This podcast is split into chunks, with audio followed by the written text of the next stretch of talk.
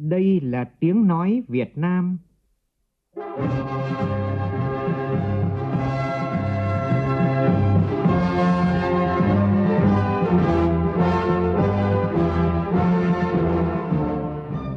là tiếng nói Việt Nam, phát thanh từ Hà Nội, thủ đô nước Cộng hòa xã hội chủ nghĩa Việt Nam.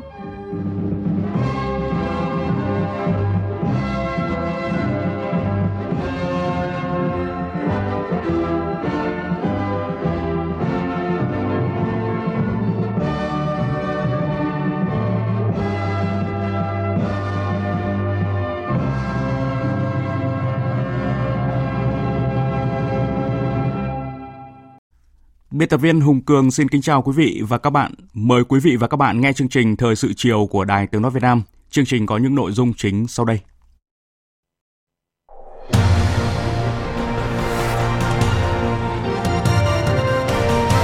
Thủ tướng Chính phủ Nguyễn Xuân Phúc điện đàm với Thủ tướng Đức Angela Merkel nhân dịp kỷ niệm 45 năm thiết lập quan hệ ngoại giao Việt Nam-Đức.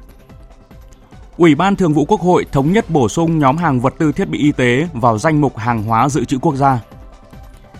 Hà Nội sẽ hoạt động trở lại quán bar, karaoke, vũ trường từ ngày mai. Thừa Thiên Huế dỡ bỏ yêu cầu kiểm dịch đối với người đến từ Đà Nẵng, Hải Dương. Có thêm 6 bệnh nhân bị ngộ độc do ăn pate minh chay và trong mục sự kiện bàn luận ngày hôm nay sẽ bàn về khủng hoảng nhìn từ vụ ngộ độc thực phẩm pate minh chay, lỗ hổng quản lý.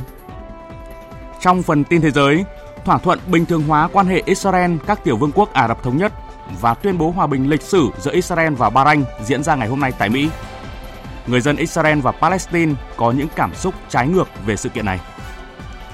Trung Quốc bác thông tin lắp đặt cáp quang ở biên giới tranh chấp với Ấn Độ.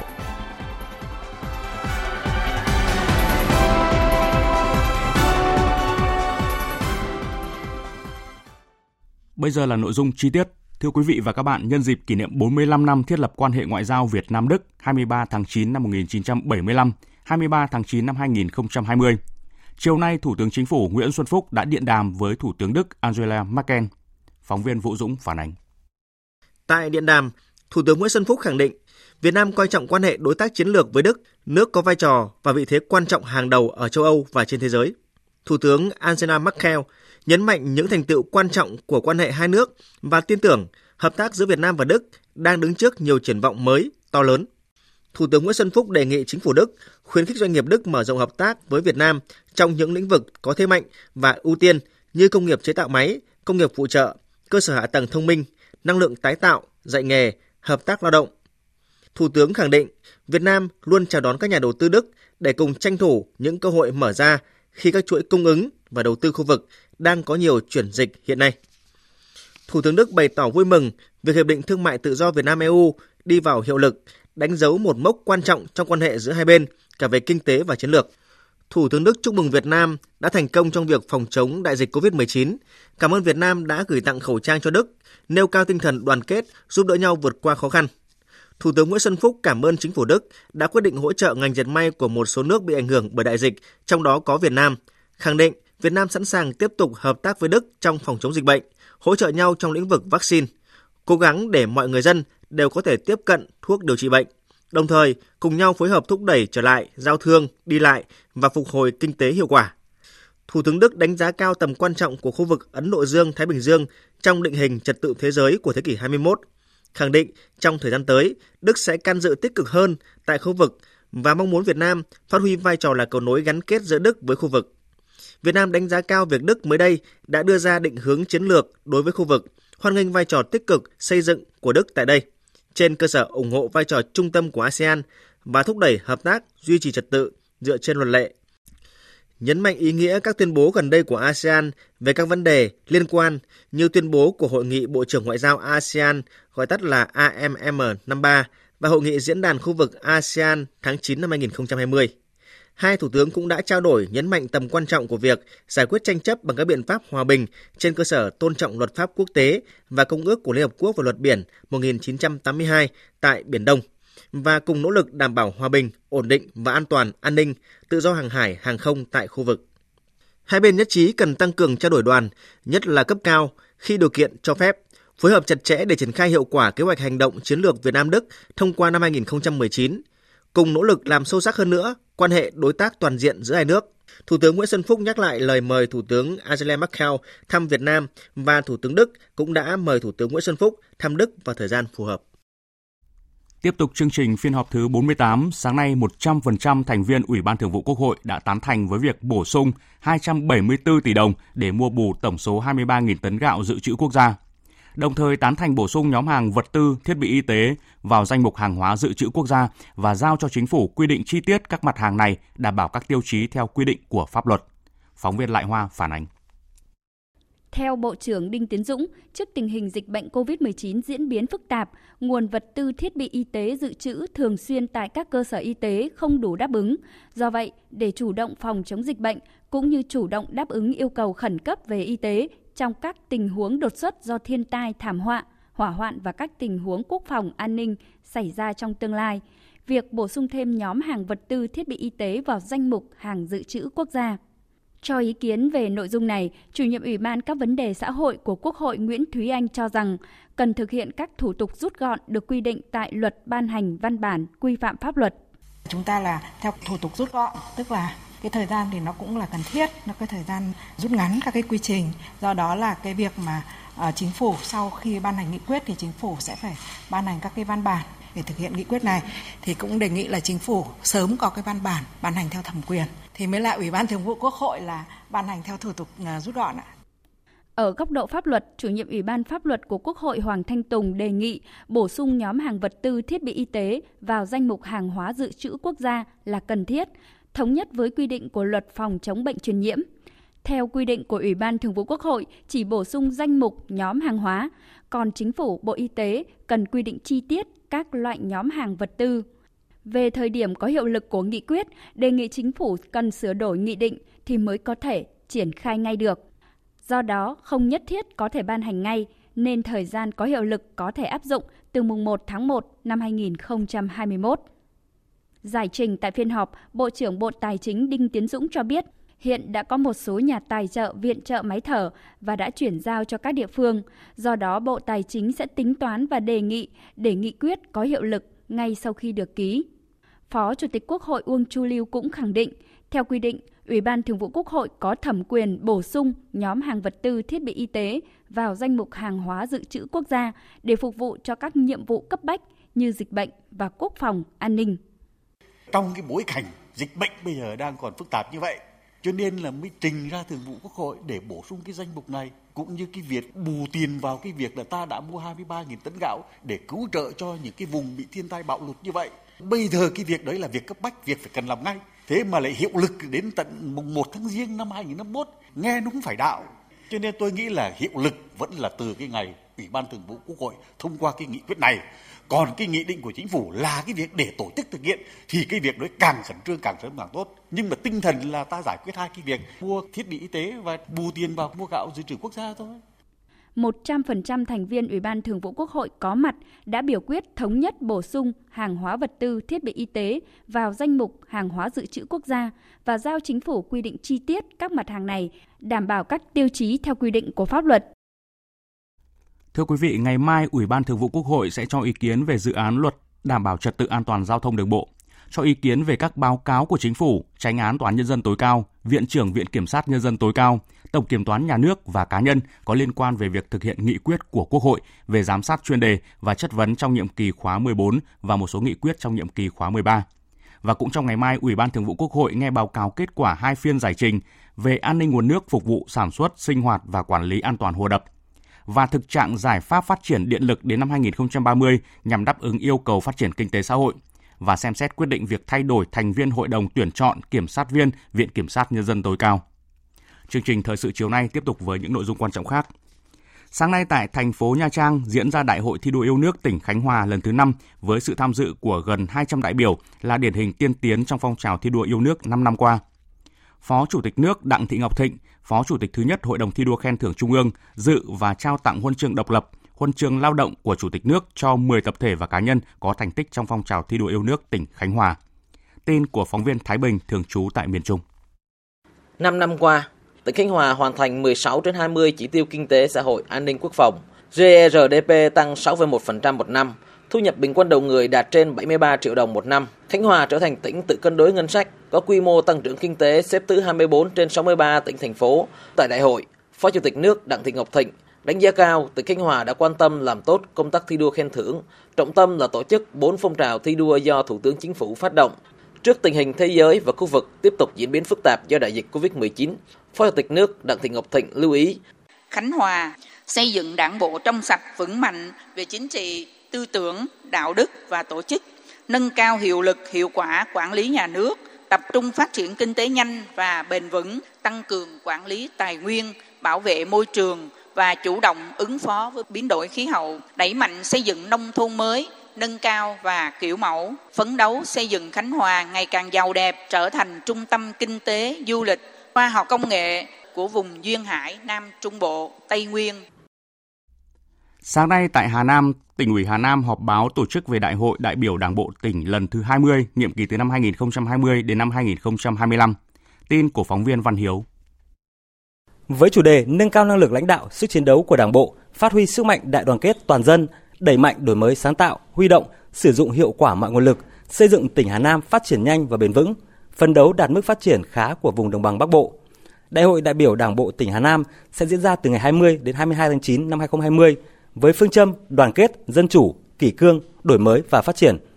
Trả lời câu hỏi về chủ đề của đại hội lần thứ 20 của tỉnh Hà Nam có gì mới so với nhiệm kỳ trước, ông Nguyễn Hải Long, Phó trưởng ban tuyên giáo tỉnh ủy Hà Nam cho biết. Khi xác định chủ đề đại hội thì ờ, thông thường thì nó, trong chủ đề này là có bốn thành tố. Thứ nhất là về đảng, thứ hai về dân tộc, thứ ba về đổi mới và thứ tư về mục tiêu. Thế thì so với đại hội 19 thì có hai thành tố có đổi mới đó là đẩy mạnh đổi mới sáng tạo, huy động và sử dụng hiệu quả các nguồn lực. Thì báo cáo ông chí là có bổ sung cái sáng tạo. Thế còn cái huy động sử dụng mọi nguồn lực cũng đã được mở rộng hơn. Nếu như trước đây thì chỉ có huy động cái tiềm năng lợi thế của tỉnh thôi, thì bây giờ là mọi nguồn lực. Về cái mục tiêu thì trong đây có xác định là phấn đấu đạt mức phát triển khá của vùng đồng bằng bắc bộ. Thì so với nhiệm kỳ đại hội trước thì không có cái mục tiêu này. Ban tuyên giáo tỉnh ủy Gia Lai sáng nay cũng tổ chức họp báo thông tin công tác kế hoạch chuẩn bị đại hội đại biểu Đảng bộ tỉnh Gia Lai lần thứ 16, nhiệm kỳ từ năm 2020 đến năm 2025. Phóng viên Nguyễn Thảo thông tin. Theo đó, Đại hội đại biểu Đảng bộ tỉnh Gia Lai khóa 16 sẽ diễn ra từ ngày 27 tháng 9 đến 30 tháng 9 với 350 đại biểu chính thức và 50 đại biểu khách mời. Chủ đề chính của đại hội là xây dựng Đảng và hệ thống chính trị trong sạch, vững mạnh, phát huy sức mạnh đoàn kết các dân tộc, sự vững quốc phòng an ninh, năng động sáng tạo, khai thác tốt tiềm năng, lợi thế, các nguồn lực để xây dựng Gia Lai phát triển nhanh, bền vững, giàu bản sắc, phấn đấu đến năm 2030 trở thành vùng động lực khu vực Tây Nguyên. Dự thảo báo cáo chính trị xác định 4 chương trình trọng tâm trong nhiệm kỳ tới, đó là tập trung xây dựng, nâng cao chất lượng đội ngũ cán bộ các cấp đủ phẩm chất, năng lực và uy tín, ngang tầm nhiệm vụ, xây dựng kết cấu hạ tầng đồng bộ, đẩy mạnh thu hút các nguồn lực đầu tư cho phát triển nông nghiệp, công nghiệp chế biến, công nghiệp năng lượng tái tạo và du lịch, phát triển lâm nghiệp theo hướng bền vững, tăng cường sinh kế, nâng cao tỷ lệ che phủ rừng thích ứng với biến đổi khí hậu. Ông Hồ Phước Thành, Giám đốc Sở Kế hoạch Đầu tư, thành viên tiểu ban nội dung xây dựng dự thảo văn kiện cho đại hội cho rằng Gia Lai có hàng loạt những điều kiện, nguồn lực để đạt được các mục tiêu, đặc biệt là mục tiêu về kinh tế. À, tỉnh có một cái địa thế rất là tuyệt vời về cái à, cái bức xạ nhiệt và tốc độ gió. Đặc biệt là chúng ta có một cái hệ thống kết nối hạ tầng điện rất là tuyệt vời. Nó có ba đường dây 500 đi qua. Đó, thì thì đây là những cái nguồn lực rất lớn mà chúng ta có thể thu hút được cái điện gió điện mặt trời trong thời gian tới. Nếu một kW điện gió ở khoảng 35 tỷ cái suất đầu tư sẽ lớn. Cái thuế mà à, giá trị gia tăng của cái lĩnh vực này nó mang lại sẽ lớn. Tại hội nghị chiến lược phát triển chăn nuôi giai đoạn từ năm 2020 đến năm 2030, tầm nhìn 2040 diễn ra ngày hôm nay tại Hà Nội. Phó Thủ tướng Chính phủ Trịnh Đình Dũng nhấn mạnh, ngành chăn nuôi còn nhiều thời cơ và vận hội lớn bởi nhu cầu tiêu thụ các sản phẩm chăn nuôi trên thị trường trong nước và quốc tế đang ngày càng tăng cao. Phóng viên Minh Long phản ánh. Phát biểu tại hội nghị, Phó Thủ tướng Trịnh Đình Dũng khẳng định, việc xây dựng chiến lược phát triển chăn nuôi đến năm 2030, định hướng đến năm 2040 là yêu cầu cấp thiết để ngành chăn nuôi có định hướng, cơ sở phát triển. Đây là những nền móng quan trọng để phát triển ngành trong thời gian tới. Chiến lược phát triển chăn nuôi 2008-2018 cũng là chiến lược đầu tiên của ngành, trong đó đã tập trung tái cấu trúc, tăng tỷ trọng trong nông nghiệp, tạo ra sản phẩm có giá trị cao, đáp ứng nhu cầu trong nước và xuất khẩu. Phó Thủ tướng yêu cầu Bộ Nông nghiệp và Phát triển Nông thôn tiếp tục nghiên cứu hoàn thiện dự thảo chiến lược để trình chính phủ thông qua thời gian tới. Ngành nông nghiệp nói chung, ngành chăn nuôi nói riêng phải cụ thể hóa chính sách phát triển đất nước. Các ngành các lĩnh vực trong đó có ngành nông nghiệp nói chung và ngành chăn nuôi nói riêng phải cụ thể hóa cái chiến lược phát triển đất nước trong thời kỳ tới bằng việc xây dựng một cái chiến lược phát triển ngành. Chúng ta hiện nay theo luật quy hoạch không còn công cụ quy hoạch thì chúng ta lại phải có chiến lược để chúng ta định hướng phát triển ngành chăn nuôi để ngành chăn nuôi thực sự là một ngành có sức cạnh tranh phát triển bền vững đóng góp cho sự tăng trưởng và phát triển đất nước mặt khác ấy, chiến lược sẽ là công cụ rất quan trọng để chúng ta vừa là định hướng phát triển nhưng đồng thời là kiểm soát phát triển muốn phát triển bền vững thì trong đó có năng lực cạnh tranh phát triển sạch đặc biệt là bảo vệ môi trường Bộ trưởng Bộ Nông nghiệp và Phát triển Nông thôn Nguyễn Xuân Cường cho rằng Đến nay, Việt Nam đã trở thành quốc gia xuất khẩu nông sản xếp thứ 15 trên thế giới. Đây là lợi thế mà ngành chăn nuôi cần tận dụng. Không chỉ đổi mới nhanh mà còn phải phát triển bền vững, không chỉ đáp ứng tiêu dùng trong nước mà còn phục vụ xuất khẩu. Lấy mục tiêu xuất khẩu làm áp lực để phát triển từng ngành hàng trong lĩnh vực chăn nuôi với sự vào cuộc của cả ba khu vực gồm nhà nước, doanh nghiệp và nông dân. Góp ý dự thảo chiến lược, ông Hoàng Nghị Hiếu, Phó Chủ tịch Ủy ban dân tỉnh Nghệ An cho rằng chăn nuôi phải kết hợp với trồng trọt, gắn với chương trình kinh tế tuần hoàn để nâng cao hiệu quả. Mục tiêu tái cơ cấu chăn nuôi cần xác định rõ ba tiêu chí, đó là kinh tế, môi trường và xã hội.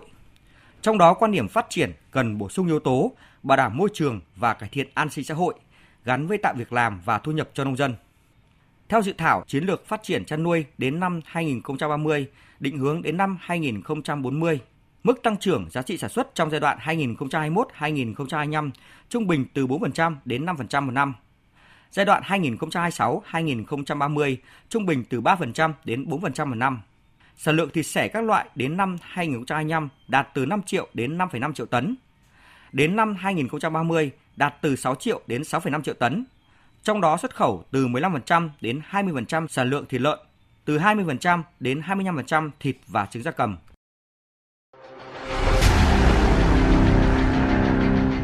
Đẩy lùi Covid-19, bảo vệ mình là bảo vệ cộng đồng. Thưa quý vị, theo thông tin từ Ban Chỉ đạo Quốc gia phòng chống dịch COVID-19, ngày hôm nay nước ta tiếp tục không có ca mắc mới COVID-19. Còn tại Hà Nội, phát biểu tại cuộc họp Ban Chỉ đạo phòng chống dịch COVID-19 của thành phố chiều nay, ông Ngô Văn Quý, Phó Chủ tịch Ủy ban Nhân dân thành phố cho biết, từ 0 giờ ngày mai, quán bar, karaoke, vũ trường trên địa bàn thành phố được phép hoạt động trở lại, nhưng phải đảm bảo các biện pháp phòng dịch, phòng chống cháy nổ. Tin của phóng viên Huy Nam. Để chuẩn bị cho việc mở cửa trở lại các đường bay thương mại theo chỉ đạo của Thủ tướng Chính phủ, đại diện Sở Du lịch Hà Nội cho biết, ngành chức năng đang sẵn sàng các khu cách ly tập trung tại các khách sạn. Đến ngày 14 tháng 9, đã có 8 khách sạn được thành phố phê duyệt khu cách ly dành cho chuyên gia nước ngoài, lao động tay nghề cao nhập cảnh vào Việt Nam và tổ bay. Trong đó có 5 khách sạn đăng ký mở rộng thêm thực hiện cách ly với người Việt Nam nhập cảnh về từ nước ngoài. Tiêu chí cụ thể đối với các khách sạn là phải đảm bảo quy định phòng chống dịch, cơ sở vật chất đảm bảo cách ly, có vị trí thuận tiện, thông thoáng. Trong thời gian sớm nhất, ngành chức năng sẽ đề xuất thành phố xem xét cho thêm 7 khách sạn trở thành khu cách ly tập trung. Qua đó, thành phố Hà Nội sẽ có gần 1.500 phòng để cách ly, sẵn sàng phục vụ người nước ngoài, người Việt Nam nhập cảnh. Tại phiên họp, đại diện quận Hoàn Kiếm đề xuất Ủy ban nhân dân thành phố Hà Nội tổ chức lại các hoạt động ở không gian đi bộ quanh Hồ Gươm từ ngày 18 tháng 9 và cam kết sẽ thực hiện nghiêm các biện pháp phòng chống dịch. Ban chỉ đạo phòng dịch thành phố Hà Nội dự báo nguy cơ dịch bệnh vẫn thường trực, có thể có ca mắc mới trong cộng đồng khi Việt Nam tiếp tục mở rộng các trường hợp nhập cảnh và cách ly ở các địa phương trong đó có Hà Nội. Vì vậy, các đơn vị cần tiếp tục thực hiện nghiêm phương châm cảnh giác, phát hiện, xử lý dịch bệnh từ bên trong, ngăn chặn lây lan từ bên ngoài, thực hiện có hiệu quả mục tiêu kép, tăng cường công tác kiểm tra cơ sở, khuyến cáo người dân về từ vùng chưa kết thúc dịch phải khai báo y tế. Ông Ngô Văn Quý, Phó Chủ tịch Ủy ban nhân dân thành phố yêu cầu các đơn vị tiếp tục thực hiện các giải pháp theo chỉ đạo của Trung ương và thành phố, trong đó tiếp tục thực hiện việc tuyên truyền để người dân thực hiện. Các cơ sở quán bar, karaoke, vũ trường thì được hoạt động trở lại bình thường từ 0 giờ ngày 16 tháng 9. Tuy nhiên cần thực hiện các biện pháp phòng chống dịch như khử khuẩn, nhân viên phải đeo khẩu trang trong suốt quá trình phục vụ, đặc biệt đối với karaoke phải tăng cường công tác phòng chống cháy nổ. tại các nhà hàng karaoke thì đề nghị các quận, huyện, thị xã chúng ta có cái chỉ đạo để triển khai thực hiện. Ông Ngô Văn Quý cũng đề nghị Sở Y tế Hà Nội khẩn trương mua sắm vật tư phòng dịch, bởi hiện nay thành phố chỉ còn 1.200 kit xét nghiệm. Khi có yêu cầu sẽ rất khó đảm bảo thực hiện. Thưa quý vị, trước bức xúc của dư luận khi cho rằng Thừa Thiên Huế ngăn sông cấm chợ với yêu cầu người đến từ Đà Nẵng và Hải Dương phải xin phép và có kết quả xét nghiệm âm tính với SARS-CoV-2 trong vòng 72 giờ kể từ khi lấy mẫu. Chiều nay, Ban chỉ đạo phòng chống dịch COVID-19 tỉnh Thừa Thiên Huế đã ra thông báo, từ 0 giờ ngày mai, tỉnh này sẽ không còn yêu cầu người đến từ Đà Nẵng, Hải Dương phải nộp giấy xét nghiệm âm tính với SARS-CoV-2, mà chỉ cần đăng ký tại địa chỉ tương tác thừa thiên huế gov vn sược khai báo để được phê duyệt cho phép và tự chịu trách nhiệm về tính chính xác của thông tin đăng ký. Theo văn bản mới này, các cơ sở lưu trú chỉ được tiếp nhận người đến từ vùng có dịch khi đảm bảo đầy đủ các yêu cầu về phòng chống dịch COVID-19, thường xuyên theo dõi tình trạng sức khỏe của du khách, kịp thời báo cáo cơ sở y tế gần nhất nếu có du khách có triệu chứng nghi ngờ như sốt ho, khó thở, đau họng. Ông Hoàng Văn Đức, Giám đốc Trung tâm Kiểm soát Bệnh tật tỉnh Thừa Thiên Huế cho biết. Tôi khẳng định rằng là những mọi người từ vùng dịch Đà Nẵng như Hải Dương đến Thừa Thiên Huế phải có điều kiện về các cái bảo đảm công tác phòng chống dịch. Thứ nhất là đến thì sẽ có sự kiểm soát bằng cách là phải đăng ký. Cái thứ hai nữa là tuân thủ các cái biện pháp phòng chống dịch của địa phương. Và đặc biệt là tuân thủ cái năm khá là khẩu trang khử khuẩn không tập trung rồi là khoảng cách phải khai báo y tế và có cái sự theo dõi giám sát. Sau khi tỉnh Thừa Thiên Huế thay đổi biện pháp phòng chống dịch đối với người đến từ Đà Nẵng, Hải Dương, nhiều người bày tỏ hoan nghênh, ủng hộ chính sách mới này. Chị Lâm Thị Hoàng Anh ở phường Phước Mỹ, quận Sơn Trà, thành phố Đà Nẵng bày tỏ. Tôi là một người sinh ra ở Huế mà sinh sống ở Đà Nẵng. Ờ, hiện nay là tôi có rất là nhiều việc muốn đi về Huế nhưng mà vì cái xét nghiệm đó là phức tạp quá nên là chưa về Huế được. Bây giờ không còn xét nghiệm nữa thì rất là tạo điều kiện thuận lợi cho công việc đi qua đi lại giữa Huế và Đà Nẵng. Và tôi rất là hoan nghênh cái chính sách của tỉnh Thừa Thiên Huế. Tiếp theo là bản tin bảo hộ công dân về việc đưa công dân Việt Nam từ Hàn Quốc về nước. Theo Bộ Ngoại giao, hôm nay các cơ quan chức năng Việt Nam, Đại sứ quán Việt Nam tại Hàn Quốc và hãng hàng không Bamboo Airways đã phối hợp với các cơ quan chức năng Hàn Quốc thực hiện hai chuyến bay đưa gần 380 công dân Việt Nam về nước an toàn. Ngay sau khi hạ cánh xuống sân bay quốc tế Cam Ranh, những người tham gia các chuyến bay đã được giám sát y tế và cách ly tập trung theo đúng quy định. Thông tin cập nhật về kế hoạch mở đường bay quốc tế, đại diện Bộ Giao thông Vận tải cho biết bộ ngành liên quan như là Bộ Y tế, Bộ Quốc phòng và các địa phương vẫn đang hoàn thiện phương án, quy trình xét nghiệm và cách ly y tế đối với hành khách được phép nhập cảnh khi đường bay quốc tế khôi phục và dự kiến quy trình phương án phòng chống dịch cho hành khách nhập cảnh sẽ được Bộ Y tế hoàn thành và trình Ban chỉ đạo quốc gia phòng chống dịch COVID-19 vào ngày 17 tháng 9 tới. Dịch COVID-19 đã làm giảm 2,4 triệu việc làm trong quý 2 của năm nay. Đây là mức giảm sâu nhất trong vòng 10 năm qua Thông tin được đưa ra tại hội nghị thông tin chuyên đề quý 3 của năm 2020 về thị trường lao động việc làm do Đảng ủy khối các cơ quan trung ương tổ chức tại Hà Nội. Tin của phóng viên Nguyễn Hằng. Mức giảm sâu nhất trong 10 năm qua, Thống kê cho thấy số người thất nghiệp trong độ tuổi lao động 6 tháng qua là 1,2 triệu người, tăng gần 124.000 người so với cùng kỳ năm trước. Các ngành lĩnh vực chịu tác động nặng nề như nông lâm thủy sản, công nghiệp, dệt may, da dày và du lịch. Điều này làm cho ảnh hưởng đến việc giảm thu nhập của người lao động. Từ nay đến cuối năm, Bộ Lao động Thương binh và Xã hội tiếp tục phối hợp với các địa phương triển khai các chính sách chi trả hỗ trợ các đối tượng người lao động và doanh nghiệp. Thứ trưởng Bộ Lao động Thương binh và Xã hội Lê Văn Thanh cho biết. Đề xuất gói hỗ trợ thứ hai, Bộ đã nghiên cứu đề xuất trên phương châm ưu tiên hỗ trợ người lao động, doanh nghiệp và người dân. Chúng ta chú trọng vào phương thức hỗ trợ người lao động trong khu vực phi chính thức, lao động tự do vì họ nằm ngoài lưới an sinh xã hội có sẵn, dễ mất việc làm, giảm sâu thu nhập. Và nếu không hỗ trợ cho người lao động khu vực này thì nguy cơ nảy sinh các vấn đề xã hội rất là cao. Đổ vỡ nền kinh tế sẽ rất khó lường. Chúng tôi đã chỉ đạo hướng dẫn các địa phương tùy theo điều kiện diễn biến tình hình dịch cụ thể để chủ động đề xuất và ban hành các chính sách hỗ trợ lao động. Dịch COVID-19 cũng khiến sức mua toàn cầu giảm, văn hóa tiêu dùng thay đổi và nhiều đơn hàng bị hủy. Theo Bộ Công Thương, thời điểm này một số doanh nghiệp dệt may chỉ nhận được những đơn hàng theo tháng, thậm chí là từng tuần. Nguy cơ thiếu đơn hàng dệt may cuối năm đang hiện hữu. Phóng viên Bá Toàn thông tin. Theo số liệu từ Bộ Công Thương, 8 tháng năm nay, kinh mạch xuất khẩu hàng dệt và may mặc ước đạt hơn 19 tỷ đô la Mỹ, giảm 11,6% so với cùng kỳ năm ngoái. Do ảnh hưởng của dịch COVID-19, tình hình sản xuất xuất khẩu của toàn ngành dệt may vẫn gặp nhiều khó khăn.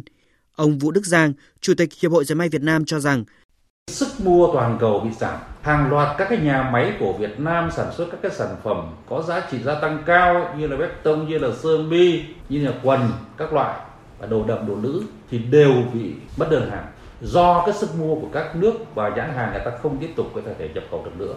Cái điều này nó ảnh hưởng cực kỳ lớn đến vấn đề tâm lý của các cái nhà nhập khẩu. Họ bắt đầu đưa ra những chính sách tạo ra một cái áp lực cho cộng đồng doanh nghiệp chúng ta. Đó là vấn đề cái phương thức thanh toán. Trước đây thì uh, chúng ta có rất nhiều phương thức thanh toán. Nhưng bây giờ họ đưa ra 60 ngày 90 ngày và thậm chí 120 ngày họ thanh toán.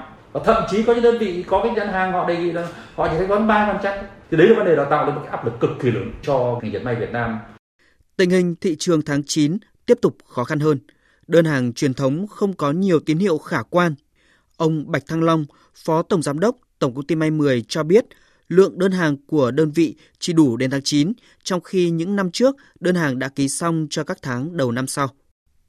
Tình hình của quý 4, đặc biệt là 3 tháng cuối năm, cực kỳ khó khăn về Như mỗi năm thì những thông tin về đơn hàng thời điểm này thậm chí là đã xác định những đơn hàng cho quý 1 năm 2021. Nhưng đến nay thậm chí là thông tin về đơn hàng cũng cực kỳ ít không như mỗi năm. Năm nay là một năm hết sức đặc biệt và chưa từng có trong cái lịch sử phát triển của ngành dệt may. Thông tin đơn hàng thì đã chưa có, nhưng thời điểm hiện tại thì phải cạnh tranh với một loạt các nước sản xuất dệt may lớn mà hiện nay họ cũng ít nhiều là họ kiểm soát được dịch. Ngoài cái đòi hỏi về mặt thời gian thì yêu cầu về chất lượng rồi mọi thứ đều ngặt nghèo hơn. Do ảnh hưởng của dịch COVID-19, dự báo xuất khẩu của ngành dệt may Việt Nam năm nay chỉ đạt khoảng 32 tỷ đô la Mỹ. Thưa quý vị, tuy nhìn nhận còn nhiều khó khăn do ảnh hưởng của dịch COVID-19 đem lại, song các chuyên gia của Ngân hàng Phát triển châu Á ADB đều có chung nhận định triển vọng kinh tế của Việt Nam trong trung hạn và dài hạn vẫn rất tích cực. Tại cuộc họp báo về tình hình phát triển kinh tế Việt Nam do cơ quan này tổ chức ngày hôm nay tại Hà Nội, các chuyên gia ADB nhận định Việt Nam đã tham gia khá nhiều hiệp định thương mại song phương và đa phương. Điều đó chắc chắn sẽ giúp nền kinh tế Việt Nam nhanh chóng phục hồi. Báo cáo của ADB công bố tại họp báo chỉ ra rằng, giữa bối cảnh đại dịch COVID-19, tăng trưởng kinh tế của Việt Nam dự kiến đạt mức 1,8% trong năm nay và gia tăng ở mức 6,3% trong năm tới. Kinh tế Việt Nam còn được hưởng lợi từ sự chuyển hướng sản xuất đang tiếp diễn từ Trung Quốc sang Việt Nam và việc thực thi Hiệp định Thương mại Tự do giữa Việt Nam với Liên minh châu Âu. Tuy nhiên, các chuyên gia ADB cũng cảnh báo nguy cơ lớn từ đại dịch COVID-19 vẫn còn, với sự kéo dài của đại dịch trên toàn cầu cũng đang là nguy cơ lớn nhất đối với triển vọng tăng trưởng kinh tế của Việt Nam trong năm nay và năm sau. Bên cạnh những mối đe dọa khác như căng thẳng thương mại toàn cầu, sự gia tăng bảo hộ thương mại và các rủi ro tài chính. Chương trình thời sự tiếp tục với những thông tin liên quan đến các vụ ngộ độc thực phẩm. Về vụ việc hàng loạt học sinh trường tiểu học Bình Trưng Đông ở quận 2 thành phố Hồ Chí Minh phải nhập viện cấp cứu nghi bị ngộ độc thực phẩm, lãnh đạo phòng y tế quận 2 cho biết cơ quan chức năng này đã lấy cả mẫu nước uống để xét nghiệm tìm nguyên nhân gây độc tố. Do nghi ngờ bánh su kem trong bữa xế gây ngộ độc nên ngành chức năng cũng đã cho cơ sở chế biến ngưng cung cấp bánh này. Phóng viên Kim Dung thường trú tại thành phố Hồ Chí Minh phản ánh thông tin từ cuộc họp báo diễn ra sáng nay. Tổng cộng đã có 53 trường hợp liên quan đến vụ việc phải nhập viện. Bác sĩ Trương Thanh Trung, trưởng phòng y tế quận 2 cho biết, ngay sau khi tiếp nhận thông tin từ tối thứ Bảy ngày 12 tháng 9, tổ công tác đã xuống lập biên bản niêm phong mẫu theo quy định. Ngoài ra còn lấy mẫu tất cả nguồn nước để kiểm nghiệm. Tuy nhiên, việc nuôi cấy phải mất từ 10 đến 14 ngày mới có kết quả. Vì vậy hiện nay phải tập trung điều trị cho các em học sinh tốt nhất. Cơ quan chuyên môn đánh giá, nghi ngờ bánh su kem trong bữa xế tại trường tiểu học Bình Trưng Đông là nguyên nhân gây ngộ độc. Thực ra về cơ sở pháp lý thì chưa có, nhưng mà mình phải đề nghị là Vĩnh Thịnh này ngưng việc cung cấp bánh với cái cơ sở gia bảo này đối với trường và trên địa bàn quận 2 cũng như các nền địa bàn để đảm bảo tình hình chung sức khỏe cho cộng đồng. Thực sự có thể là thiệt hại cho đơn vị, nhưng vì sức khỏe cộng đồng mình phải cảnh báo liền cái này. Về tình hình sức khỏe của các học sinh, bác sĩ Trần Văn Khanh, giám đốc bệnh viện quận 2 cho biết, trong các trường hợp nhập viện thì có 26 người phải truyền dịch, còn 23 em chủ yếu theo dõi và động viên. Trong ngày hôm qua, bệnh viện đã cho xuất viện 13 học sinh. Trong chiều nay sẽ cho xuất viện 10 em nữa. Còn về thông tin vụ ngộ độc thực phẩm ở trường tiểu học Tiên Dương trưa mùng 9 tháng 9 và trường tiểu học Lê Hữu Tự, huyện Đông Anh, Hà Nội vào ngày mùng 10 tháng 9 khiến 33 học sinh bị rối loạn tiêu hóa. Trong đó có 4 em phải nhập viện sau bữa ăn trưa bán chú. Bà Nguyễn Thị Tám, Phó Chủ tịch Ủy ban nhân dân huyện Đông Anh cho biết đến nay các em học sinh bị ngộ độc đã hồi phục sức khỏe và ra viện. Chúng tôi gửi đi 13 mẫu để đi xét nghiệm. Riêng Liễu tiểu thì có 11 cháu biểu hiện rối loạn tiêu hóa và không cháu nào phải đi viện cả. Toàn bộ cái khâu mà phun khử khuẩn và tạm dừng các bếp ăn này cũng như là tạm dừng uống hai cái lô sữa mà chúng tôi thấy có nghi ngờ cho dừng và giả soát lại toàn bộ tất cả các bếp ăn của các nhà trường liên quan đến cái khâu ờ, về an toàn thực phẩm. Tất cả ban chỉ đạo, liên ngành của huyện, các xã, thị trấn đi kiểm tra từng bếp ăn một, tổng hợp, thống kê và đánh giá chi tiết. Tất cả các xã là kiểm tra giả soát và dẹp toàn bộ tất cả các cái hàng quán liên quan ở cổng trường.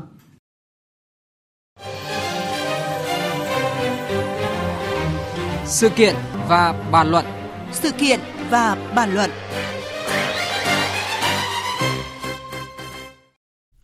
Quý vị và các bạn đang nghe chương trình Thời sự chiều của Đài Tiếng nói Việt Nam. Tiếp theo chương trình là chuyên mục sự kiện và bàn luận với chủ đề Khủng hoảng vụ ngộ độc thực phẩm pate minh chay, lỗ hổng quản lý qua phần trình bày của biên tập viên Thanh Trường. Kính chào quý vị và các bạn. Pate minh chay có lẽ là tên sản phẩm thực phẩm được người tiêu dùng, giới truyền thông nhắc tới nhiều nhất trong những ngày qua. Gần một tháng kể từ lúc ca bệnh ở Bạch Mai được ghi nhận nhiễm vi khuẩn cực độc sau khi ăn món pate minh chay đóng hộp do công ty lối sống mới sản xuất. Tới nay đã có ít nhất hơn 30 người ở thành phố Hồ Chí Minh, Hà Nội, Quảng Nam, Khánh Hòa bị ngộ độc. Trong đó nhiều bệnh nhân rất nặng phải thở máy nhiều ngày. Thành phố Hồ Chí Minh, một trong những địa phương ghi nhận nhiều ca bệnh nhất, đến nay có 10 bệnh nhân phải điều trị. Trong đó mới nhất là có một ca điều trị ở tuyến dưới gần một tháng, chỉ khi chuyển lên bệnh viện Trợ Rẫy thành phố Hồ Chí Minh mới phát hiện được nguyên nhân là do ngộ độc thực phẩm từ sản phẩm này. Chúng tôi đã kết nối với phóng viên Kim Dung theo dõi vụ việc để thông tin tới quý vị và các bạn. Vâng ạ, à, bệnh nhân này à, hiện vẫn đang thở máy, chưa có dấu hiệu khá hơn. Hôm qua thì sau khi tiếp nhận thuốc giải độc do Tổ chức Y tế Thế giới tài trợ cho Việt Nam, thì à, khoa bệnh nhiệt đới của bệnh viện Trợ Rẫy đã truyền thuốc cho bệnh nhân với mong muốn là có thể làm giảm thời gian cai máy thở cho người bệnh ạ. Vâng. Và nói đến cái việc điều trị một tháng dưới tuyến dưới rồi mới phát hiện ra à, và đưa lên tuyến trên. À, thì à, các chuyên gia cho rằng là ngộ độc um, botulinum này rất là khó nhận biết bởi vì ngay cả những bệnh viện lớn như là chợ rẫy chục năm qua là không có một cái trường hợp nào bị cái loại ngộ độc này. Sau hơn một tháng điều trị nội thần kinh thì gia đình mới biết là có các trường hợp bị uh, liệt do ăn ba tê minh chay và đã báo cáo với bác sĩ cho nên là ngay lập tức đã được chuyển lên tuyến trên ạ. Vâng, à, tới thời điểm này thì ban an toàn thực phẩm thành phố và cơ quan chức năng đã giả soát được toàn bộ khách hàng sử dụng pate minh chay và thu hồi được hết sản phẩm hay chưa thưa chị? Và có khó khăn nào trong việc mà thu hồi sản phẩm hay không? À, đến nay thì ban quản lý an toàn thực phẩm thành phố Hồ Chí Minh mới chỉ xác định được mua hàng qua hình thức online thôi. Còn việc giả soát các khách hàng mua từ các cửa hàng thì vẫn đang được thực hiện. Ừ, tuy nhiên là cái việc này nó không dễ dàng, chủ yếu là dựa vào các cái phương tiện thông tin đại chúng để có có các cái trường hợp như thế này thì người dân có thể tự giao nộp các sản phẩm. À, xin cảm ơn phóng viên Kim Dung với những thông tin vừa rồi và chúng ta sẽ còn à, trao đổi với chị ở phần sau. À, thưa quý vị, trên phạm vi cả nước thì theo cơ quan chức năng có hơn 12.000 sản phẩm pate minh chay được bán và đến nay thì các địa phương vẫn đang truy tìm thu hồi sản phẩm này. Như vậy có thể thấy, đến thời điểm này chưa thể xác định được có bao nhiêu người ăn phải pate minh chay, trong đó còn bao nhiêu người chưa phát bệnh và hiện vẫn chưa có con số chính xác cuối cùng. À, cách làm theo kiểu thả gà ra đuổi, tức là sản phẩm cấp phép và lưu thông rồi đã bán cho cả chục nghìn khách hàng trên phạm vi cả nước, nay có vấn đề mới giáo diết thu hồi thì liệu có ổn, có lỗ hổng nào cần phải bịt lại trong quản lý thực phẩm hiện nay? Nhìn từ vụ việc này, có hai vấn đề được đặt ra một là cơ quan chức năng liệu có chậm trễ trong cảnh báo và thu hồi sản phẩm hay không, khi mà ngày 19 tháng 8 đã nhận được cảnh báo đầu tiên từ Bệnh viện Bạch Mai về vụ việc có bệnh nhân bị ngộ độc ờ, vi khuẩn Clostridium Botulium, Nhưng 10 ngày sau, Cục An toàn Thực phẩm mới có những cảnh báo đầu tiên với người tiêu dùng. Trả lời báo chí về vấn đề này, ông Nguyễn Thanh Phong, Cục trưởng Cục An toàn Thực phẩm, Bộ Y tế cho biết.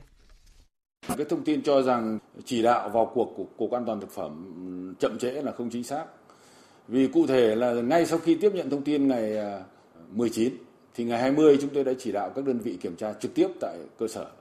Và khi thấy dấu hiệu vi phạm điều kiện vệ sinh cơ sở thì đoàn kiểm tra của Tri cục An toàn thực phẩm Hà Nội đã đình chỉ sản xuất. Đồng thời lấy mẫu gửi Viện Kiểm nghiệm Quốc gia An toàn thực phẩm để kiểm nghiệm. Và kết quả kiểm nghiệm cuối cùng là ngày 28, cuối ngày 28 tháng 8 thì mới có kết quả kiểm nghiệm. À, theo như ông Nguyễn Thành Phong lý giải thì cục đã làm hết trách nhiệm của mình và đúng quy trình. Tuy vậy có ý kiến cho rằng liệu cách xử lý thận trọng như vậy phải chăng đang chú trọng bảo vệ quyền lợi của doanh nghiệp mà bỏ qua quyền lợi và sức khỏe của người tiêu dùng. Luật sư Nguyễn Văn Hậu, Phó Chủ tịch Hội luật gia Thành phố Hồ Chí Minh cho rằng.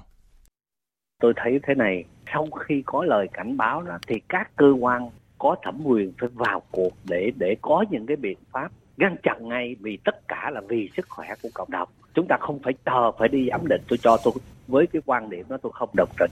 Vì sức khỏe cộng đồng ngay sau khi có cái sự việc xảy ra phải cảnh báo ngay À, vấn đề thứ hai là những cơ quan đơn vị nào phải chịu trách nhiệm về vụ ngộ độc thực phẩm nghiêm trọng này và làm gì để không tái diễn vụ việc tương tự.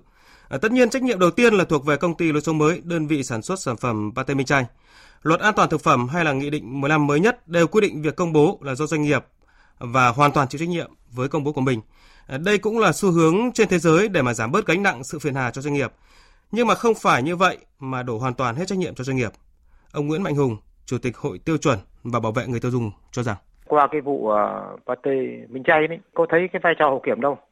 Chứ nếu hậu kiểm mà lại kiểm tra, phát hiện sản phẩm nào này nó có những cái độc tố mà chúng ta đã biết rồi thì chắc chắn là phải có một cái cái xử lý ngăn chặn kịp thời ngay nhưng không đến cái mức mà để người tiêu dùng ăn rồi ngộ độc cấp cứu thì lúc bây giờ chúng ta mới lại nhảy vào cuộc thì tôi nghĩ là nó sẽ quá chậm.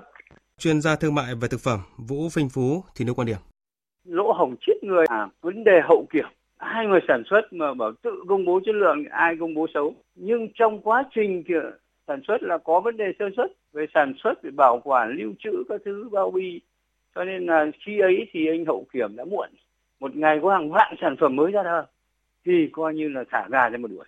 Cho nên cần phải sốc lại. Tức là những mặt hàng thiết yếu là anh phải tiền kiểm từng lô hàng đối với mặt hàng thiết yếu thực phẩm. Mà phải quản lý theo chuỗi mua bán phải có chứng từ hóa đơn có nguồn gốc xuất xứ và phải từng công đoạn có người chịu trách nhiệm thì cái đó mới được chặt chẽ. Còn nếu không thế này thì chạy theo sự vụ thôi. À, trở lại với phóng viên Kim Dung ở đầu cầu thành phố Hồ Chí Minh, có thể nói đây là vụ ngộ độc thực phẩm nghiêm trọng xảy ra trên địa bàn rất là rộng trên phạm vi cả nước và thành phố Hồ Chí Minh là một trong những địa bàn trọng điểm. À, thưa chị, đề cập tới trách nhiệm quản lý thì các cơ quan à, chức năng ở thành phố nói sao về vụ việc này ạ? Vâng, theo bà Phạm Khánh Phong Lan, trưởng ban quản lý an toàn thực phẩm thành phố Hồ Chí Minh ấy, thì với trường hợp này cơ quan chức năng hoàn toàn có thể đưa ra cái kết luận và cảnh báo sớm hơn sẽ giúp hạn chế được ờ, sự thiệt hại hơn. Và bà Lan cho rằng là thà chọn cảnh báo nhầm nghĩa là nếu có dấu hiệu thì cảnh báo luôn, phản ứng ngay thay vì chờ đợi qua nhiều khâu khác nhau để ưu tiên là đảm bảo an toàn cho sức khỏe người dân lên hàng đầu. Tuy nhiên là theo bà Lan thì việc các cơ quan có thẩm quyền thực hiện đúng quy trình là mất rất là nhiều thời gian, thậm chí có vẻ hơi quan liêu. Nếu đây là người dân thành phố mà bị với như vậy thì mình sẽ khoanh vùng nó nó gọn hơn. Còn đằng này là phải báo cáo ra bộ. Và như vậy là cục phải tiến hành thử và khi thử mà để có kết quả thử hai lần ít ra mỗi cái đó nó mất hết hai ba ngày đó đây cũng là một vấn đề chúng ta phải rút kinh nghiệm trong cái quy trình bây giờ phải rút ngắn rút gọn ra làm sao À, xin cảm ơn phóng viên Kim Dung. Thưa quý vị, việc có quá nhiều đầu mối quản lý, công tác hậu kiểm lại thiếu chặt chẽ. Người tiêu dùng đã và đang phải chịu trận với ma trận hàng hóa trên thị trường hiện nay. À, theo các chuyên gia, những mặt hàng thực phẩm thiết yếu phải được tiền kiểm, quản lý chặt chẽ từng đợt hàng sản xuất trước khi đưa ra thị trường. Nếu không, sẽ còn những ca ngộ độc thực phẩm, quyền lợi và tính mạng người tiêu dùng bị xâm phạm, trong khi trách nhiệm lại không thể quy được cho ai, vì đơn vị nào cũng khẳng định đã làm hết trách nhiệm, chức năng nhiệm vụ và đúng quy trình. Quý vị và các bạn vừa nghe một sự kiện và bàn luận với nội dung khủng hoảng nhìn từ vụ ngộ độc thực phẩm pate minh chay, lỗ hổng quản lý. Và tin chúng tôi cập nhật trong ngày hôm nay, tại tỉnh Nam Định vừa phát hiện có thêm 6 trường hợp nghi ngộ độc thực phẩm do sử dụng sản phẩm pate minh chay. Còn theo Sở Nông nghiệp và Phát triển Nông thôn tỉnh Nam Định, kết quả ra soát có 86 khách hàng tại Nam Định đã mua 141 hộp pate minh chay, 98 người đã sử dụng sản phẩm này. Đối với 6 trường hợp xác định nghi ngộ độc thì 5 bệnh nhân đã ổn định sức khỏe, một bệnh nhân còn hiện tượng sụp mí. Hiện lực lượng chức năng tỉnh Nam Định đã thu hồi được 37 hộp pate minh chay trên địa bàn để lưu trữ tại Tri cục An toàn vệ sinh thực phẩm tỉnh Nam Định và phòng y tế trung tâm y tế các huyện thành phố nhằm xử lý theo quy định của pháp luật. Văn phòng Thường trực Ban Chỉ đạo Trung ương về phòng chống thiên tai và Văn phòng Ủy ban Quốc gia ứng phó sự cố thiên tai và tìm kiếm cứu nạn vừa có công điện gửi Ban Chỉ huy phòng chống thiên tai và tìm kiếm cứu nạn các tỉnh, thành phố ven biển từ Thanh Hóa đến Bình Thuận. Ban Chỉ huy phòng chống thiên tai và tìm kiếm cứu nạn các bộ và các cơ quan liên quan trong việc chủ động triển khai ứng phó với diễn biến áp thấp nhiệt đới có khả năng mạnh lên thành bão và mưa lũ sau bão. Nội dung như sau. Đối với trên biển, cần theo dõi chặt chẽ diễn biến của áp thấp nhiệt đới, thông báo cho các chủ phương tiện hướng di chuyển và diễn biến của áp thấp nhiệt đới để chủ động phòng tránh, quản lý chặt chẽ việc ra khơi của các tàu thuyền – Đối với vùng đồng bằng và ven biển, chỉ đạo công tác đảm bảo an toàn các khu nuôi trồng thủy sản ven biển, các tuyến đê biển sung yếu hoặc đang thi công, ra soát sẵn sàng tiêu úng khu vực trũng thấp, khu đô thị, khu công nghiệp, sản xuất nông nghiệp. Đối với vùng núi, kiểm tra ra soát nhà ở không an toàn, các khu dân cư ven sông, suối, ngoài bãi sông, khu vực có nguy cơ ngập lụt, sạt lở đất, lũ quét, sẵn sàng phương án sơ tán dân tại các khu vực có nguy cơ cao đến nơi an toàn tổ chức trực ban nghiêm túc 24 trên 24 giờ, thường xuyên báo cáo về Văn phòng Thường trực Ban Chỉ đạo Trung ương về phòng chống thiên tai và Văn phòng Ủy ban Quốc gia ứng phó sự cố thiên tai và tìm kiếm cứu nạn. Tiếp theo là tin mới nhất về áp thấp nhiệt đới trên Biển Đông. Chiều tối ngày hôm nay, áp thấp nhiệt đới đã đi vào vùng biển phía đông của khu vực Biển Đông. Hồi 17 giờ, vị trí tâm áp thấp nhiệt đới ở vào khoảng 12,8 độ Vĩ Bắc, 119,9 độ Kinh Đông.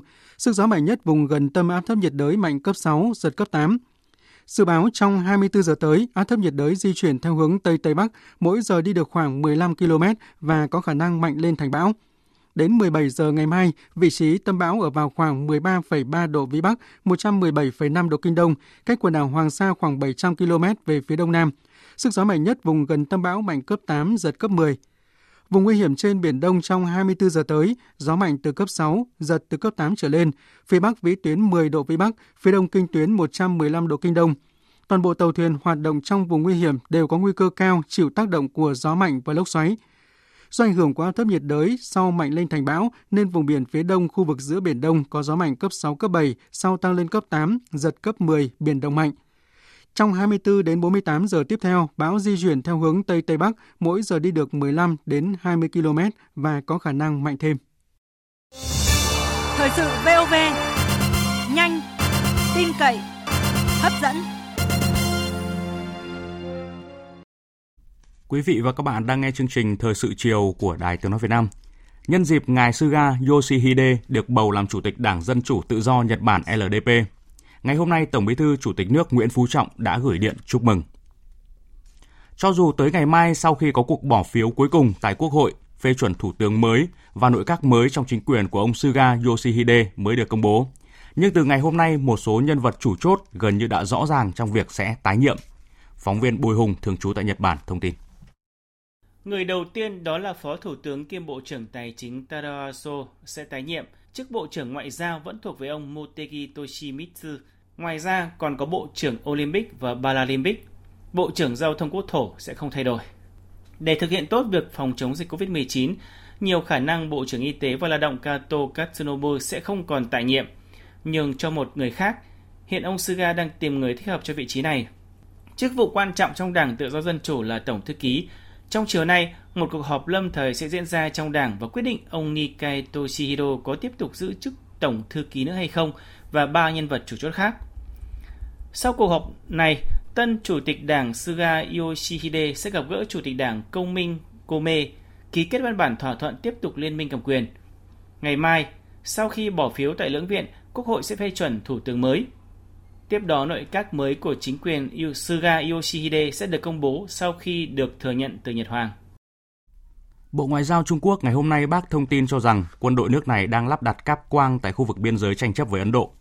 Theo người phát ngôn Bộ Ngoại giao Trung Quốc Uông Văn Mân, Trung Quốc và Ấn Độ sẽ giữ liên lạc thông qua các kênh ngoại giao và quân sự. Trước đó, các quan chức Ấn Độ cho biết phía Trung Quốc đang lắp đặt mạng lưới cáp quang tại một điểm nóng ở biên giới tranh chấp với nước này. Động thái dường như cho thấy Trung Quốc đang chuẩn bị cho việc đóng quân lâu dài bất chấp các cuộc hội đàm cấp cao nhằm giải quyết tranh cãi biên giới. Việc lắp đặt cáp quang là nhằm giúp quân tiền phương có được đường dây liên lạc bảo mật đến các căn cứ hậu phương thay vì phải sử dụng thiết bị liên lạc bằng sóng. Ấn Độ cho biết gần đây cũng phát hiện những sợi dây cáp quang tương tự ở khu vực hồ Pangong. Hôm nay tại thủ đô Washington của Mỹ, Thủ tướng Israel Benjamin Netanyahu sẽ ký kết các thỏa thuận bình thường hóa quan hệ với hai quốc gia Ả Rập vùng vịnh là các tiểu vương quốc Ả Rập Thống nhất UAE và Bahrain với sự chủ trì của Tổng thống Mỹ Donald Trump. Với các bên tham gia trực tiếp ký kết, đây sẽ là thời khắc lịch sử mở ra chương mới cho mối quan hệ hợp tác giữa hai bên. Tổng hợp của Đình Nam. Để chuẩn bị cho thời khắc ký kết, Thủ tướng Israel Benjamin Netanyahu đã khởi hành tới Mỹ từ đêm ngày 13 tháng 9. Phát biểu trước khi lên đường, Thủ tướng Netanyahu khẳng định các thỏa thuận này sẽ mang lại hòa bình cho Israel và nhiều tỷ đô la Mỹ cho nền kinh tế đất nước. Tôi rất mong đợi cuộc gặp giữa bốn quốc gia là Israel, Mỹ, các tiểu vương quốc Ả Rập Thống Nhất và Bahrain. trong thời khắc lịch sử trọng đại của Ngày Hòa Bình vào ngày 15 tháng 9 tại thủ đô Washington DC. Dự kiến hôm nay, Thủ tướng Israel sẽ ký thỏa thuận bình thường hóa quan hệ mang tên là Hiệp định Abraham với Ngoại trưởng các tiểu vương quốc Ả Rập Thống Nhất và tuyên bố hòa bình lịch sử với Ngoại trưởng Bahrain tại Nhà Trắng. Chỉ trong vòng chưa đầy một tháng, Israel đã có hai cái gật đầu bình thường hóa quan hệ của hai nước Ả Rập vùng vịnh với các tiểu vương quốc Ả Rập Thống Nhất vào ngày 13 tháng 8 và với Bahrain vào ngày 11 tháng 9. Giới phân tích cho rằng đây là một chiến thắng lớn của Israel khi dần phá được thế bị cô lập. Nhiều người dân Israel cũng đã rất vui mừng vì điều này. Uh, Đây là một trong những sự kiện quan trọng nhất đối với Israel, nhất là khi chúng tôi đang định cư trên mảnh đất của người Ả Rập. Sự kiện này giống như việc mở ra cánh cửa cho Israel đến với thị trường Ả Rập cũng như mang lại cơ hội hòa bình cho tất cả các nước Ả Rập.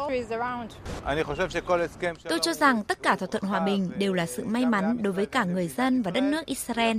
Nó sẽ mang lại nhiều cơ hội kinh doanh, du lịch đối với chúng tôi, các tiểu vương quốc Ả Rập và Bahrain. Tôi cho rằng nhiều thỏa thuận khác cũng sẽ đến với Israel từ các nước Ả Rập khác. Với người Palestine, Thủ tướng Mohammed Istaiye khẳng định ngày hôm nay sẽ là một ngày đen tối trong lịch sử các quốc gia Ả Rập và sự thất bại của thể chế Liên đoàn Ả Rập khi để các nước thành viên của tổ chức này chối bỏ các cam kết của chính họ trước đây. Tổng thống Belarus Alexander Lukashenko ngày hôm qua tới thăm Nga và đã có cuộc hội đàm kéo dài 4 tiếng đồng hồ với người đồng cấp nước chủ nhà Vladimir Putin tại khu nghỉ dưỡng Sochi. Tại cuộc hội đàm, nhà lãnh đạo Nga tiếp tục đưa thêm các ủng hộ và hỗ trợ cho Belarus trên nhiều lĩnh vực, trong bối cảnh quốc gia láng giềng này đang gặp nhiều khó khăn cả về chính trị lẫn kinh tế. Tổng hợp của biên tập viên Đài Tiếng Nói Việt Nam.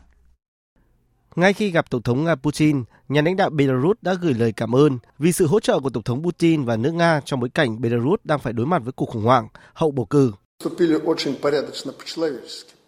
Bạn đã hành động rất trung thực và nhân văn. Tôi cảm ơn cá nhân bạn và tất cả người dân Nga, người đã ủng hộ chúng tôi trong thời gian sau cuộc bầu cử này. Với bối cảnh này, chúng tôi cần mối quan hệ chặt chẽ và hợp tác hơn nữa đối với người anh em Nga trong mọi vấn đề, bao gồm cả kinh tế.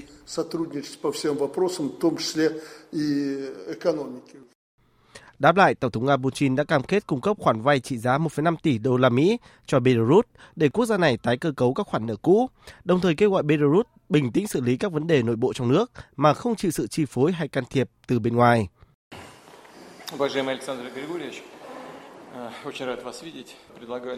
Hãy bình tĩnh đối thoại. Trong thời điểm khó khăn này, chúng tôi sẽ cung cấp cho Beirut khoản vay 1,5 tỷ đô la Mỹ. Nga và Beirut cũng sẽ phải tiếp tục hợp tác trong các lĩnh vực quốc phòng, kinh tế và thương mại. Nga vẫn là nhà đầu tư lớn nhất trong nền kinh tế Beirut. Nga cũng chiếm hơn 50% kim ngạch ngoại thương của Beirut. Cũng tại cuộc hội đàm, Tổng thống Putin khẳng định Nga quyết định giải tán lực lượng cảnh sát dự bị đồn trú gần khu vực biên giới của nước này với Belarus. Lực lượng được thành lập vào cuối tháng trước. Tổng thống Belarus Lukashenko khẳng định sẽ khởi động tiến trình sửa đổi hiến pháp Belarus toàn diện. Trong một thông báo mới nhất, TikTok cho biết công ty này đã trình phương án giải quyết lên chính phủ Mỹ nhằm đáp ứng những lo ngại về mặt an ninh quốc gia của chính phủ Mỹ. Tin của phóng viên Đài Tiếng Nói Việt Nam thường trú tại Bắc Kinh, Trung Quốc. TikTok cho biết công ty này đã trình phương án giải quyết lên Bộ Tài chính Mỹ, đồng thời tin tưởng phương án này có thể đáp ứng những lo ngại về mặt an ninh quốc gia của chính phủ Mỹ. Thông báo cho biết, phương án có thể cho phép TikTok tiếp tục vận hành hệ thống với hàng trăm triệu người dùng tại Mỹ. Trước đó, ngày 14 tháng 9, Bộ trưởng Tài chính Mỹ Mnuchin cho biết, Bộ Tài chính Mỹ đã nhận được phương án của TikTok. Theo đó, công ty Oracle của Mỹ sẽ trở thành đối tác kỹ thuật tin cậy của TikTok. Mặc dù Bộ Tài chính Mỹ không nêu chi tiết phương án, tuy nhiên nhiều khả năng Oracle sẽ là đối tác công nghệ của BitDan, công ty mẹ của TikTok, và sẽ đảm nhận việc quản lý dữ liệu người dùng của TikTok tại Mỹ thông qua các máy chủ đám mây của Oracle. Giải pháp này sẽ giúp giải tỏa các mối lo ngại về việc dữ liệu của người dùng Mỹ bị chuyển về Trung Quốc. Các chuyên gia đánh giá, thỏa thuận giống như một thương vụ tái cấu trúc mảng hoạt động của TikTok tại Mỹ, chứ không phải là bán đứt hoàn toàn các nghiệp vụ của công ty. Tuy nhiên, hiện Bộ Tài chính Mỹ vẫn đang xem xét và chưa đưa ra quyết định cuối cùng về phương án này. Tiếp theo như thường lệ là trang tin thể thao.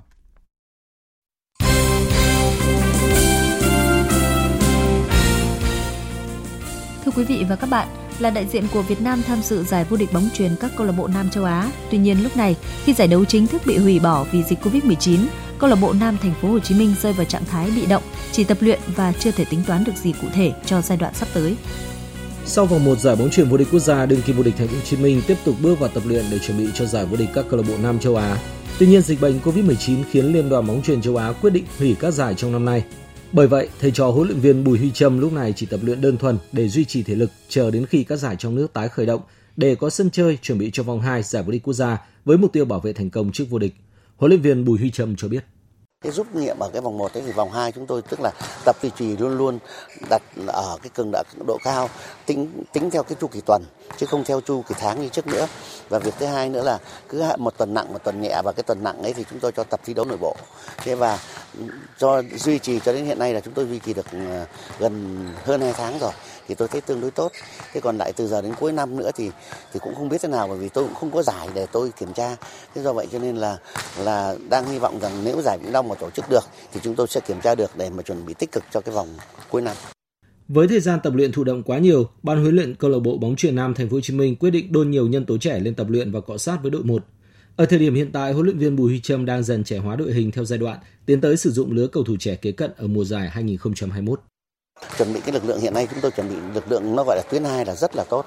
Thế nhưng mà vì tuyến 2 chuẩn bị tốt như thế nhưng mà tuyến 1 hiện nay vẫn còn đang sử dụng. Thế do vậy cho nên là không đánh giá được chính xác là trình độ đội như thế nào cả. Thế hiện nay là chúng tôi đang tràn dàn trải ra cho tập cả hai nhóm với nội dung giống hệt nhau và cho tham gia thi đấu với nhau để cho các em nó tập rèn luyện cái trạng thái thi đấu. Vô địch quốc gia hai năm liên tiếp, câu lạc bộ bóng chuyền Nam Thành phố Hồ Chí Minh đang quyết tâm lần thứ ba làm được điều tương tự. Tuy vậy, với những thay đổi bất thường về việc tập luyện và thi đấu như hiện nay, huấn luyện viên Bùi Huy Trâm sẽ phải có rất nhiều tính toán sao cho đạt hiệu quả cao nhất. Năm ngoái tại SEA Games 30 ở Philippines, các nữ đô vật của Việt Nam đã chứng tỏ sức mạnh áp đảo khi giành chọn bộ ba huy chương vàng. Còn hiện tại, họ cũng đang rất quyết tâm để hướng tới hai đấu trường chính trong năm 2021 là vòng loại Olympic và SEA Games 31. Từ đầu năm nay, đội tuyển vật nữ quốc gia tập trung tại Trung tâm huấn luyện thể thao quốc gia Hà Nội với quân số gần 20 vận động viên. Một ngày đội tập 3 buổi trước khi ăn sáng, buổi sáng và buổi chiều. Hiện tại các giải đấu quốc gia và quốc tế đều tạm hoãn. Trong các buổi tập, các đồ vật được chỉnh sửa kỹ hơn về từng động tác, thói quen khi thi đấu và quan trọng, họ luôn giữ được tinh thần cũng như khẳng định quyết tâm cao tại SEA Games trên sân nhà. Vận động viên Đặng Thị Linh và Kiều Thị Ly chia sẻ.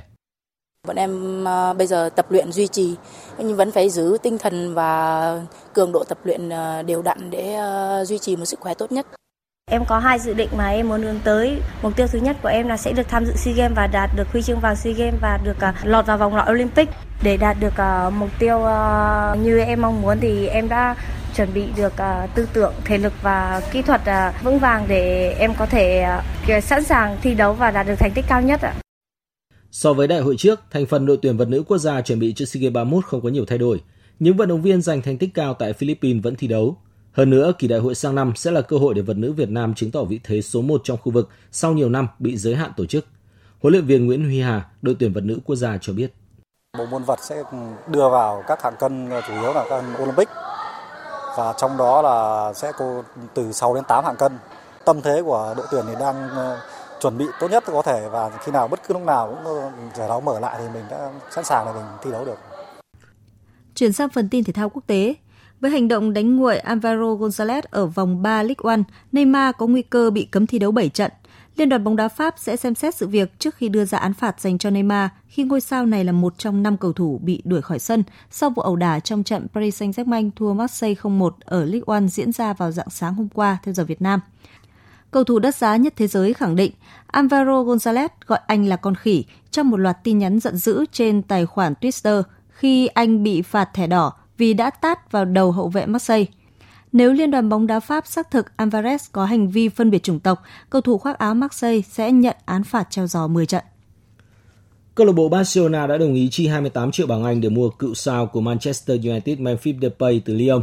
Tân huấn luyện viên Barcelona Ronald Koeman được cho là đóng vai trò quan trọng trong thương vụ này. Ông biết Depay rất rõ trong thời gian dẫn dắt đội tuyển quốc gia Hà Lan. Trong vài ngày tới, Depay sẽ đến Barcelona hoàn tất kiểm tra y tế và ký hợp đồng với Barcelona. Barcelona kỳ vọng rằng Depay có thể kịp ra sân chơi trận đấu chính thức đầu tiên cho câu lạc bộ ngày cuối tuần này. Dự báo thời tiết Phía Tây Bắc Bộ có mưa rào và rông vài nơi, riêng chiều tối mai có mưa rào và rông rải rác, cục bộ có mưa vừa mưa to, gió nhẹ, nhiệt độ từ 22 đến 35 độ. Phía Đông Bắc Bộ và Thanh Hóa, đêm có mưa rào và rông vài nơi, ngày nắng, riêng khu vực vùng núi, chiều tối mai có mưa rào và rông rải rác, cục bộ có mưa vừa mưa to, gió Đông Nam đến Nam cấp 2, cấp 3, nhiệt độ từ 24 đến 35 độ. Các tỉnh từ Nghệ An đến Thừa Thiên Huế, chiều tối và đêm có mưa rào và rông vài nơi, ngày nắng, có nơi có nắng nóng, gió nhẹ, nhiệt độ từ 25 đến 36 độ. Các tỉnh ven biển từ Đà Nẵng đến Bình Thuận, đêm có mưa rào và rông vài nơi, ngày nắng, phía Bắc có nơi có nắng nóng, chiều tối có mưa rào và rông rải rác, gió Tây Nam cấp 2, cấp 3, nhiệt độ từ 25 đến 35 độ, phía Bắc có nơi trên 35 độ. Tây Nguyên có mưa rào và rông vài nơi, riêng tối nay và chiều tối mai có mưa rào và rông rải rác, cục bộ có mưa vừa mưa to, gió Tây Nam cấp 2, cấp 3, nhiệt độ từ 20 đến 32 độ. Nam Bộ đêm có mưa rào và rông rải rác, ngày có mưa rào và rông vài nơi. Chiều tối mai có mưa rào và rải rác có rông, cục bộ có mưa vừa mưa to. Nhiệt độ từ 23 đến 33 độ. Khu vực Hà Nội, chiều tối và đêm có mưa rào và rông vài nơi, ngày nắng, gió đông nam đến nam cấp 2, cấp 3, nhiệt độ từ 25 đến 35 độ. Dự báo thời tiết biển, Vịnh Bắc Bộ có mưa rào và rông vài nơi, tầm nhìn xa trên 10 km, gió đông nam đến nam cấp 3, cấp 4. Vùng biển từ Quảng Trị đến Quảng Ngãi và vùng biển từ Bình Định đến Ninh Thuận. Có mưa rào rải rác và có nơi có rông, tầm nhìn xa trên 10 km, giảm xuống 4 đến 10 km trong mưa, gió nhẹ. Khu vực Bắc Biển Đông có mưa rào và rông vài nơi, riêng phía Đông có mưa rào và rông rải rác. Trong cơn rông có khả năng xảy ra lốc xoáy và gió giật mạnh. Tầm nhìn xa trên 10 km, giảm xuống 4 đến 10 km trong mưa. Gió Đông Bắc cấp 3, cấp 4. Ngày mai, phía Đông có gió cấp 5, có lúc cấp 6, giật cấp 7, biển động. Khu vực giữa Biển Đông có mưa rào và rông rải rác. Trong cơn rông có khả năng xảy ra lốc xoáy và gió giật mạnh tầm nhìn xa trên 10 km, giảm xuống 4 đến 10 km trong mưa. Phía Bắc gió Đông Bắc, phía Nam gió Tây đến Tây Nam cấp 4, cấp 5. Riêng vùng biển phía Đông, gió mạnh dần lên cấp 6, sau tăng lên cấp 7, cấp 8, giật cấp 9, cấp 10, biển động mạnh. Khu vực quần đảo Hoàng Sa thuộc thành phố Đà Nẵng, có mưa rào và rông vài nơi, từ chiều mai có mưa rào và rông rải rác, tầm nhìn xa trên 10 km, giảm xuống 4 đến 10 km trong mưa, gió đông bắc cấp 3 cấp 4 khu vực Nam Biển Đông, khu vực quần đảo Trường Sa và vùng biển từ Bình Thuận đến Cà Mau. Có mưa rào và rải rác có rông, trong cơn rông có khả năng xảy ra lốc xoáy và gió giật mạnh, tầm nhìn xa từ 4 đến 10 km. Gió Tây đến Tây Nam cấp 5, có lúc cấp 6, giật cấp 7, biển động. Vùng biển từ Cà Mau đến Kiên Giang và Vịnh Thái Lan có mưa rào và rải rác có rông, tầm nhìn xa từ 4 đến 10 km, gió Tây Nam cấp 3, cấp 4.